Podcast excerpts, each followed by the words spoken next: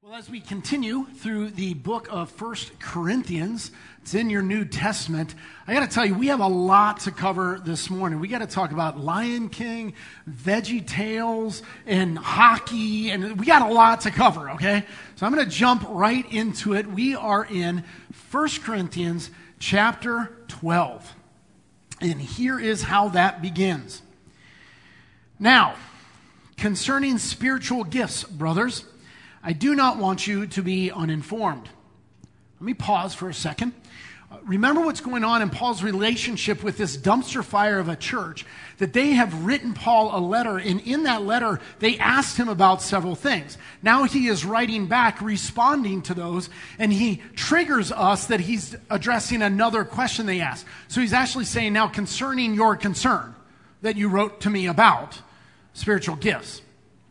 And then he will go on about this topic of spiritual gifts for three chapters. We're not going to cover three chapters this morning, okay? It's not, so that'll be the topic of coming weeks. We'll break it down a little bit. But that's what's going on, right? Now, he goes on, he says, You know that when you were pagans, you were led astray to mute idols, however, you were led. Therefore, I want you to understand that no one speaking in the Spirit of God ever says Jesus is accursed. And no one can say Jesus is Lord except in the Holy Spirit. Now, there are a variety of gifts, but the same Spirit. There are a varieties of service, but the same Lord. And there are a variety of activities, but it is the same God who empowers them all in everyone. To each is given the manifestation of the Spirit for the common good. For to one is given through the Spirit the utterance of wisdom, and to an, another the utterance of knowledge according to the same Spirit. To another, faith by the same Spirit.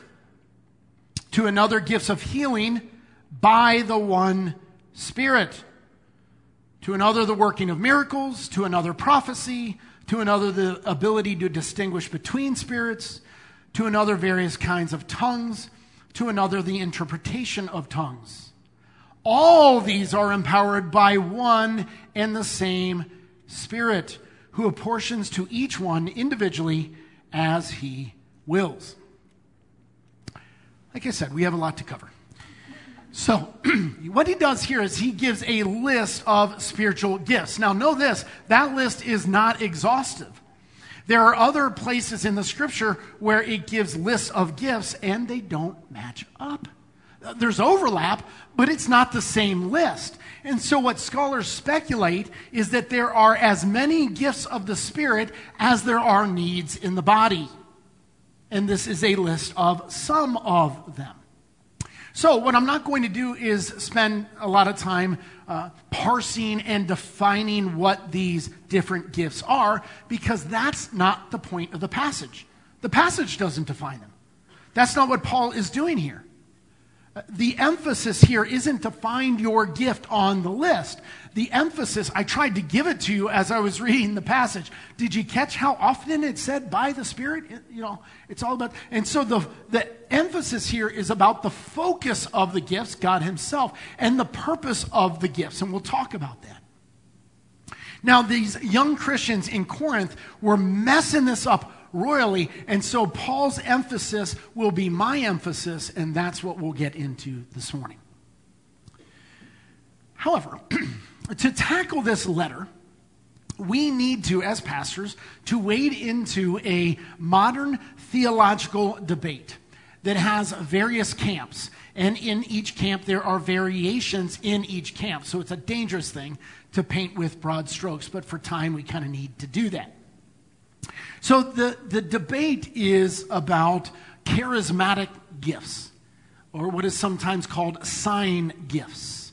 And so, what I intend to do this morning is to stir the pot and then go on sabbatical.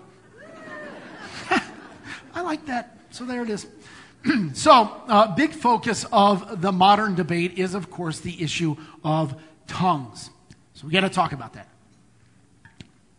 As I've studied the scripture, my understanding of what the Holy Spirit gift of tongues is, was, is this.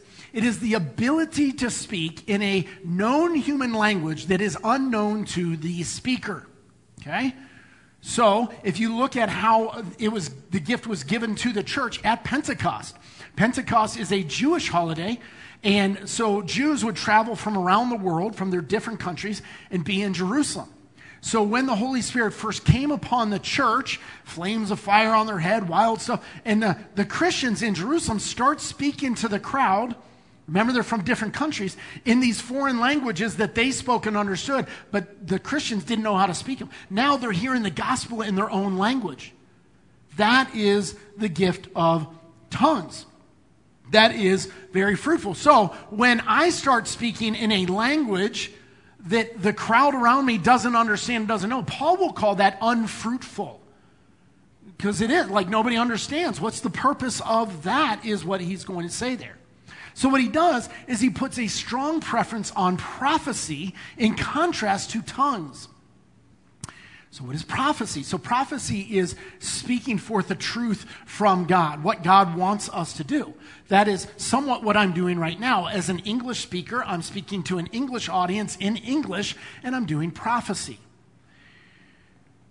So here's how uh, some who are in a different camp would take this. They would say, well, what if instead God goes, okay, so Rick could right now preach in English to English speakers I'm going to guess for the moment that there's no one in the room who speaks Mandarin, that Chinese language. Let's work with that.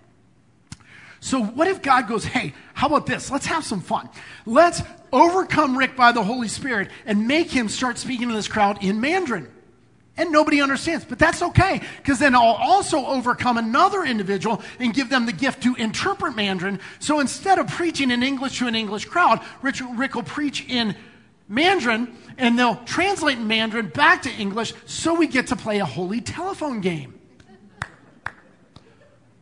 How is that helpful? When he could just do prophecy in English to English. You see the problem there? So that is uh, what, what is uh, the idea there. Now, what if, by contrast, what if I encounter after the service a whole crowd of Chinese people and all they speak is English? They don't speak Uh, they only speak Mandarin, they don't speak English, and I start preaching to them the gospel in Mandarin, even though I can't speak a lick. Wouldn't that be awesome? That's fruitful. That's fruitful. And that is the biblical gift of tongues. Now, not everybody agrees with me on that. So the other camp would be a Pentecostal or charismatic, if you're familiar with those terms. They basically mean the same theology. Again, there's variations in every camp. By and large, they hold the same theology. The only difference is where you go to church. Pentecostals go to Pentecostal churches. Charismatic hold the same theology, but go to other churches, including ours. And we got to note, we have charismatic brothers and sisters who are part of our family, call this place home. We love them and they're welcome, even though we might disagree on this part. Uh, they are relatively modern camps. Pentecostalism is about 100 years old, uh, and charismatics, even younger, they come from the mid 1900s. So they, they haven't been around all that long when you consider the breadth and the length of Christian history. So, what do they believe?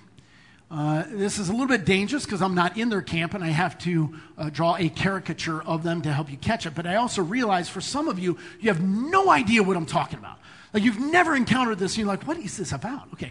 So, w- what they would believe is that tongues, instead of what I described, is a, a gibberish. I don't mean to be pejorative. I just want to help you who don't understand it catch it. It's like a gibberish kind of prayer language, not understood by anyone around including the person speaking in that gibberish language. So, you don't understand what you're, you're saying, but the idea is that God speaks uh, through the Holy Spirit, through my mouth to God. So God is speaking to God uh, using my lips in a gibberish language that I don't even understand. That's the idea, and I hope. I, I mean, I don't want to be uncharitable at the same time. I hope you can see. Well, that's a little weird. Uh, I don't. I don't know how that is fruitful. Uh, here are some other things that uh, are believed in that camp. Uh, again, I am talking about an intramural debate within the family of Christ, okay? So these are brothers and sisters. but they uh, believe that all Christians should display the gift of tongues. Okay? So all Christians should speak in tongues as they define it. They believe in a second experience of the Holy Spirit. So, meaning, at one point in your Christian journey, you come to saving faith in Jesus as your, as your Savior. Later on, you get baptized in the Spirit, slain in the Spirit, you receive the Spirit, and at that point, you start speaking in tongues. That's how we know you got the Holy Spirit. So, that is one of their uh, beliefs. So, because of that, then, there is a lot of pressure in that camp. Speak in tongues, speak in tongues, speak in tongues. We need you to, because otherwise you're not real, you're not mature, you don't have the Holy Spirit. Again, uh, I am probably speaking about some people in this room who are my family in Christ. We love them, we welcome them, they're, they're part of us, and that is okay. We just we would disagree on this, okay? Now, uh, you can tell I'm just trying to step on the gas and get through that as quick as I can. Like, uh, this is a much broader issue than I have time to unpack right now. We'll get to other things in the coming chapters. But uh, I did three Ask Pastor Rick videos about this area, and so you can watch those as well, and we'll fill in some of the blanks, okay? Now, I just want to move on and say listen, it at least seems like the church in Corinth, ancient church long ago, was charismatic. And so Paul is writing to them a very corrective letter. The whole letter has been corrective, right? And, and, no exception. In this case, he's writing to correct them because evidently they were making an idol out of the gifts in general, specifically out of the gift of tongues. So they're not using spiritual gifts to glorify God and edify the church and proclaim the gospel. Instead, they're using these gifts, particularly tongues, to be selfish and to be arrogant and to compare and to do competition. And it's, it's getting gross. And so Paul will need to correct them and set boundaries. That's what the next three chapters are. Now, uh, before getting into some of the correction toward charismatic Christians, uh, I want to first start with some correction here to- towards the frozen chosen. And what I mean by that is there tends to be two equal but opposite heirs here. So we'll talk in a bit about the heirs of charismatics. But a lot of Christians say, no, I don't want to be that. Don't want to be that. And so what they do is they run right through middle to the other extreme over here and are the frozen chosen. And Paul will be correcting them as well. He'll correct both. In fact, look at the beginning of the passage. He says, You know that when you were pagans, you were led astray to mute idols, however you were led. Therefore, I want you to understand that no one speaking in the Spirit of God ever says Jesus is accursed, and no one can say Jesus is Lord except in the Holy Spirit. This is kind of weird. Like, okay, what's going on there? Is this like some sort of freaky Christian detector test? Right? Like, like if I can, like, think about it. Can a non Christian physically say the words, Jesus is Lord? Well, of course, right? I mean, we got tons of people who are in the religion of Christianity and think, that, but they're not really in Christ, and that happens. I mean, imagine otherwise what we would do is for membership at Redemption Chapel, we go, okay, first, first, say Jesus is Lord. Oh, you did it. Okay, you're in. You're a Christian. No, that's, that's not what's going on here, right? So, what is the point? The point is this we He's saying, listen, you, you came out of. He's talking to these Corinthian Christians. You came out of paganism. And you got to know, as pagans, you served a mute idol, a dead idol. But now you converted to Christianity and you have not a mute, you have the one true living God. And He speaks. And He inspires speech. And He changes our lives. And so quit acting like you have a dead, mute idol. That's not it. That's not it. Now, to the credit of our charismatic brothers and sisters, God bless them for this. I mean, they serve a living and active God. They serve a speaking God. They are not satisfied with dead, dull, dry, dusty formalism. God bless them for that. That's so spot on. They do expressive worship. They are emotionally engaged with God, and that is awesome about the frozen chosen. The frozen chosen act as if we still serve some dead, mute, pagan idol. A, a dead, inactive God who's lifeless, a lifeless religious experience. And uh, right now, I got to tell you, I might, might be describing you. Because uh, it's likely that we have more frozen chosen in our congregation than charismatics. So God's word might be speaking to you right now. If you have a distant, uninvolved God, if you have a cerebral faith that doesn't stir your heart and come out in emotion, what you have is something more akin to a, a religion called deism than biblical Christianity. That's not biblical Christianity. Are you stiff and fairly expressionless during worship?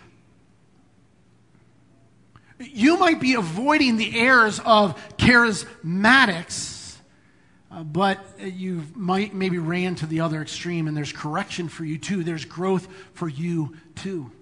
And as I say that, I understand that some of you in this room won't like what I just said. Some of you will be upset by that. Some people might leave. But I just have to tell you this. If you are resisting the move of the Holy Spirit in your life to express yourself in worship to God, then you are resisting the Holy Spirit.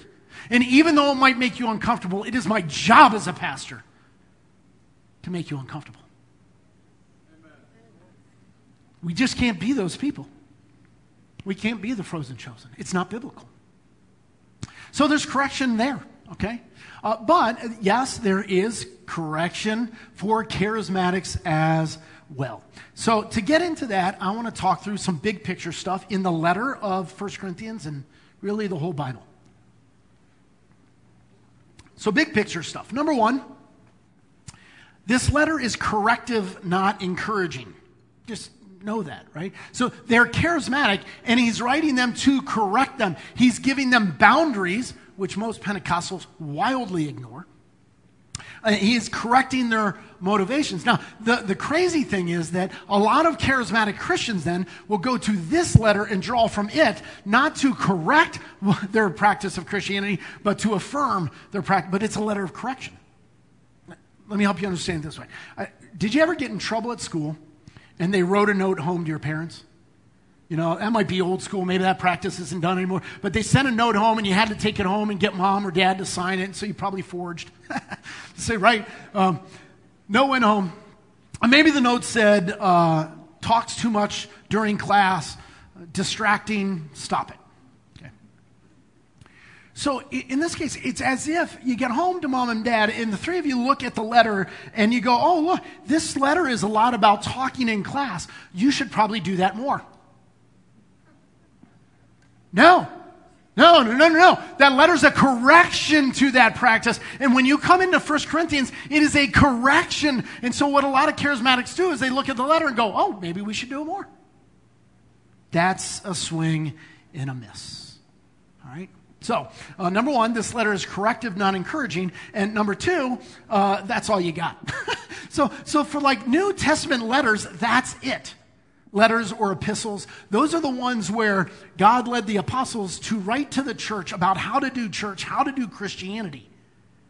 And, and, what's surprising is if this stuff, if, if every Christian sp- should speak in tongues in order to have the Holy Spirit, if that's the case, then we would expect that big important truth to be uh, evidence all throughout the New Testament, not only in 1 Corinthians, which is actually correcting it. You, you see that? Now, granted, uh, there it, it does speak about tongues in the book of Acts. Acts is a book of history. Good biblical interpretation says you don't build your theology on books of history. And the reason why is because history is descriptive, not prescriptive. It describes what happened, not prescribes what should happen. Because there's a lot in Acts we go, yeah, we shouldn't do that. Right? It's, it's descriptive, not prescriptive. Now, another thing is so uh, our Lord Jesus never spoke in tongues. Says over and over he was full of the Holy Spirit. Never spoke in tongues. As well, you know who else didn't speak in tongues? These guys. I'm just saying, there's no VeggieTales video about tongues.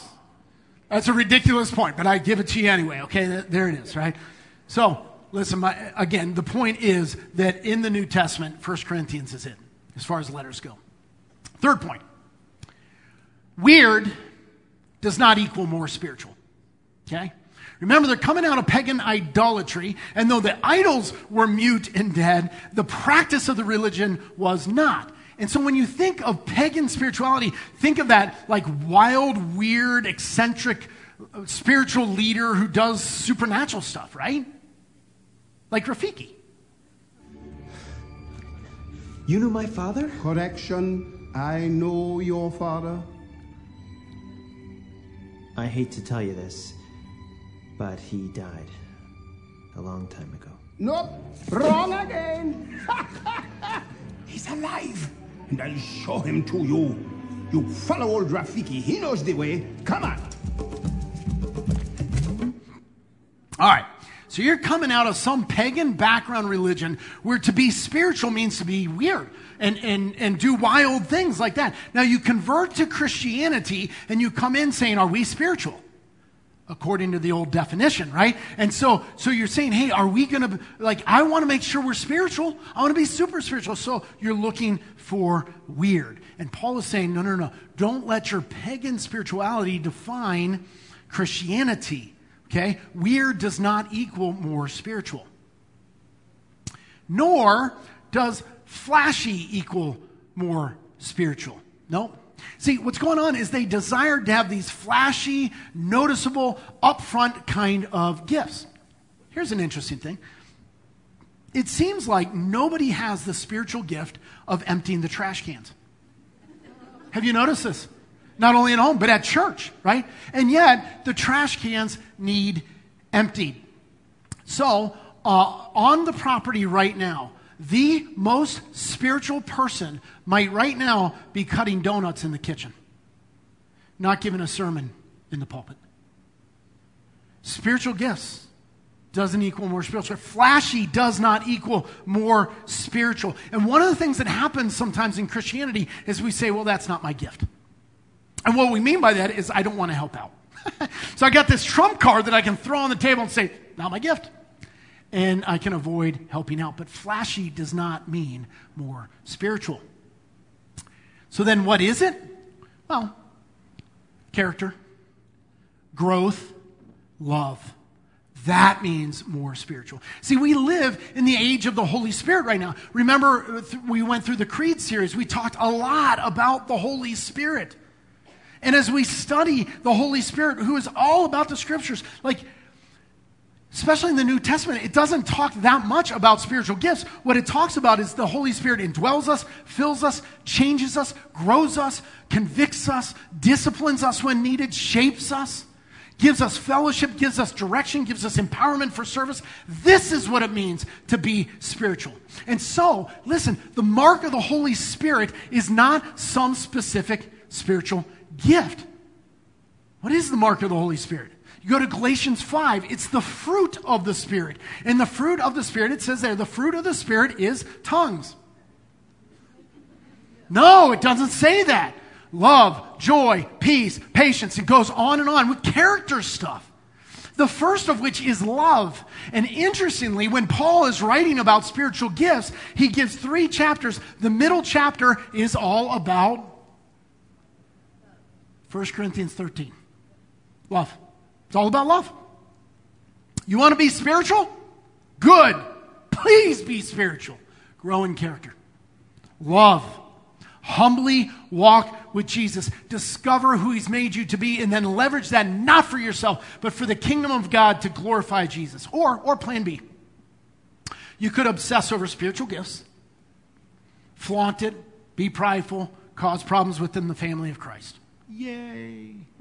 Yippee. Do not confuse spiritual maturity and spiritual gifts. Right? Now, those are some big picture things. What I want to do next is I want to get back into our specific passage and say, what does Paul tell them? And so here's our passage, again, part of it at least. And if you look at that, one of the things he, Paul says there is that the gifts should lead to unity, not to disunity. Right? I, emphasized over and over, the emphasis in the passage, which is repeated, it's by the Spirit. The focus of the gifts is not you or your gift, it's the Spirit.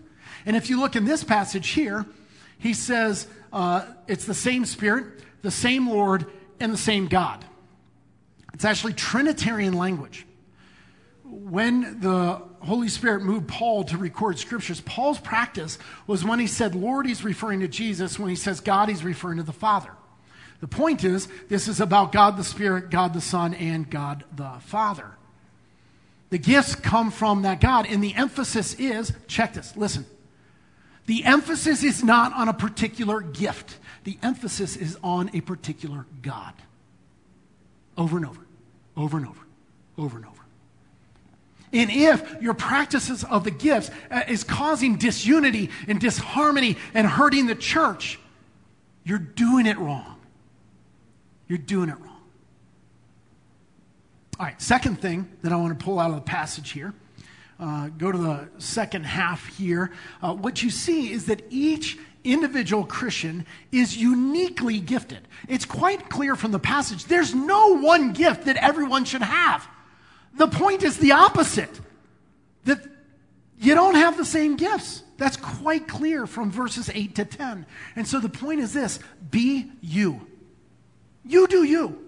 Listen, you understand, God could have had this universe without you. He didn't have to make you. But when he thought up what he's going to, he thought, you know what? I want you in it. He intentionally chose you, specifically you, uniquely you, and put you in the universe. And then, when you became a Christian and dwelt by the Spirit, He gave you a gift. He intentionally chose to give you a gift. Now, that gift, you don't seek it, it seeks you. You might have several gifts, and it might change over time. Not getting into it, right? But God uniquely chose you and gifted you, and He wants you to be you. Shannon and I are reading a book recently. Uh, can't endorse it yet, we haven't finished it, but uh, came across a great quote from a rabbi, Rabbi Zusha. Because he's a rabbi, he feels like compared to Moses, like everybody's looking at him, you should be more like Moses. And here's his response In the coming world, they will not ask me, Why were you not Moses? They will ask me, Why were you not Zusha? Think about that. Man, sometimes I wonder would my congregation be better served if I were more like Tim Keller? What if I were more like Matt Chandler? Whoever your famous celebrity pastor is. In the coming world, they're not going to ask me, why weren't you more like Chandler? They're going to say, why were you not more like Rick McKee? God made you Rick McKee. You're supposed to be Rick McKee. Not you, me. You get that. You, but you do you, right? Like you, you got to do you. God shows you. He filled you, He's gifted you, He expects you to be you. It's great news. Great news. And then, thirdly, your gift isn't for you. If you look at the, the top of that paragraph there, it says, To each is given the manifestation of the Spirit for the common good. Not for you. Your gift isn't for you. It's for the common good. And so the gifts of the Spirit, as we study the scriptures, are given for three reasons it's the glorification of God, the edification of the church, and the proclamation of the gospel. That's why the gifts are given. It ain't for you, it's not for you. So we get off track when we start to make the gifts about us and I'm going to be better than, and I'm going to be super spiritual. I'm going to compare myself to you. It's for my benefit. And to be honest, I fear sometimes Pentecostalism ends up there. Tongues are a gift given to you for you. Uh, not what it says, not verse 7. By the way, this is way bigger than any modern debate about tongues. And I want to make sure that God has something in this for all of us. Listen, has God, if you're a Christian, according to this passage, has God gifted you? Yes, He has. Absolutely, He has. So the next question is this Are you employing your life and your gifts for the common good? That's the question. So uh, when you think about going to community group, let's be honest. We think, man, do I or do I not want to go to community group? Because how will it be for my good? Feel it? What if? What if God's gifted you and He's got a gift in you that He wants at community group for the common good? Oh, you'll be blessed too, but He gave you something He expects to be in play. How do you serve your church? Like, what if God has gifted you and He expects that gift to be in play for the common good? So, thinking about that uh, reminded me of the movie Miracle. It's an older movie. Uh, in fact, you see that. So this is the cover to it. You see at the top where it says widescreen. That's how you know it's old, right? that was that was only an option back then, right? Like anyway. So Miracle, great, great. It came out in 2004, but it's really about the 1980 Olympics, uh, specifically the U.S. hockey team. What happened at the time is the Soviet Union, they were way dominant in the sport. Okay? US, we had not beaten them in 20 years, not since 1960. And the Soviets had taken gold in the previous four Olympics. They kept the same team together, they played together, they dominated together. And unfortunately, in the U.S. at the time, like we couldn't match them because uh, that was the era where you couldn't play if you were pro right? That changed later, but back then, if they went into the NHL, you so you had to form the team from rookies just out of college. So Co- Coach Herb Brooks steps up to uh, go ahead and coach the 1980 U.S. hockey team. And when he did, he would have them introduce themselves, uh, maybe stop practice and come together and couple would introduce. And so a guy would give his name and his hometown, and then Coach Brooks would look at him and say, Who do you play for? And the guy would, of course, say, The college he just came out of. I, I played for whatever college. Uh, Brooks then selected his team fairly quickly.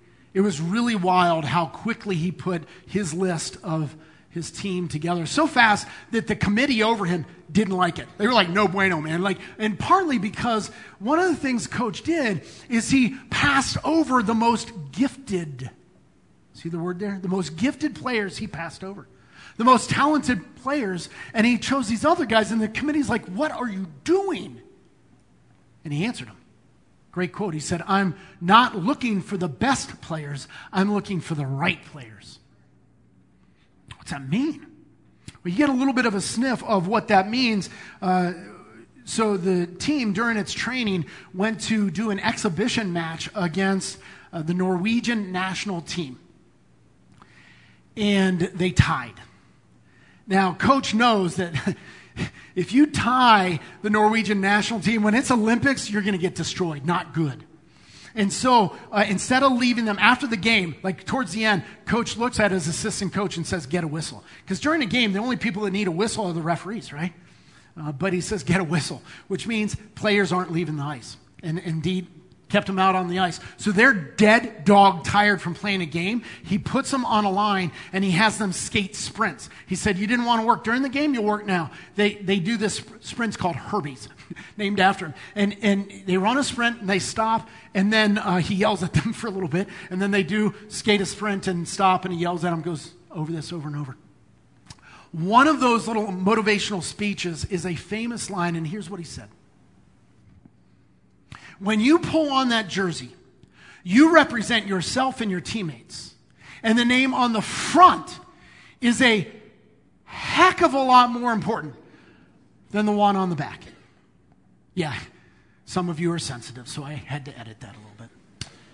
But don't miss it. The name on the front is a heck of a lot more important than the name on the back. What's on the front? USA. What's on the back? Your specific name, McKee. Whatever it is, right?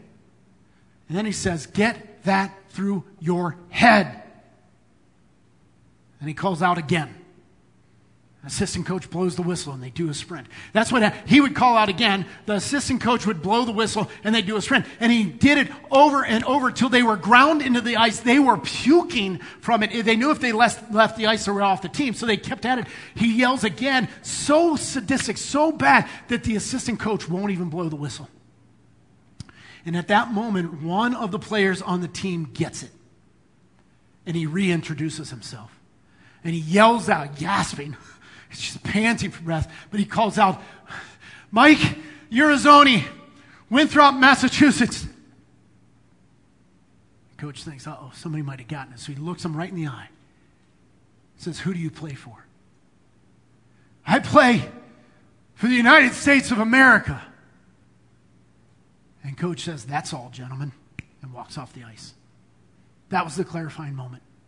That is when they understood it, and that set them on the course that they would do the the. It's called the miracle on ice. It's the biggest upset in sports history. They beat the Russians and took gold. This team of rookies, not even the most talented ones. Why? Because that quote. And that quote is an echo of what Paul is saying in 1 Corinthians. That the name on the front of the jersey that says Jesus, that says Jesus Church, Jesus Kingdom, that's way more important than my name and my gift. The name on the front of the jersey is a heck of a lot more important than the name on the back of the jersey. Get that through your head. Get it through your head. Let me give you an example so you can feel what I'm saying. Uh, our church keeps growing, and if it keeps growing, we might have to add a third service. Now, a lot of you just got excited because you're thinking about parking right now, right? Right? Seriously. I mean, better parking, more space in here, more service options, back of the jersey. How does this serve me? You got to understand something. You like the idea of adding a third service. Do you understand that in order to do that, we have to field an entire third wave of volunteers in the kids zone, donuts, coffee, doors, welcome centers, parking? Oh, no, no, no, no. I don't feel gifted. Right? Because I just want to park in the back of the jersey, not front of the jersey. Feel that? Get that through your head. This is not just about tongues, people. This is about the front of the jersey. So whether you're charismatic or frozen chosen, I think God has plenty of challenge for us today from His Word. And I want you to get it through your head. It's not about you. Your gift isn't about you. It is for God's glory, the edification of the church, and the proclamation of the gospel. It's the front of the jersey. Amen? Amen. Let me pray. Father, thank you very much that you have kindly, kindly woven us into your body. And yet, uh, you're so gracious in that because we, we, get in, and Lord, we, we get a gift and we make it all about us. Charismatic or frozen chosen, it's all about us. And we repent of that now. And we are so grateful for your Holy Spirit's presence in our life, for you choosing us and making us and gifting us. And Father, would you start to train our hearts that we would care way more about the front of the jersey. And we pray for that in Christ's name. Amen.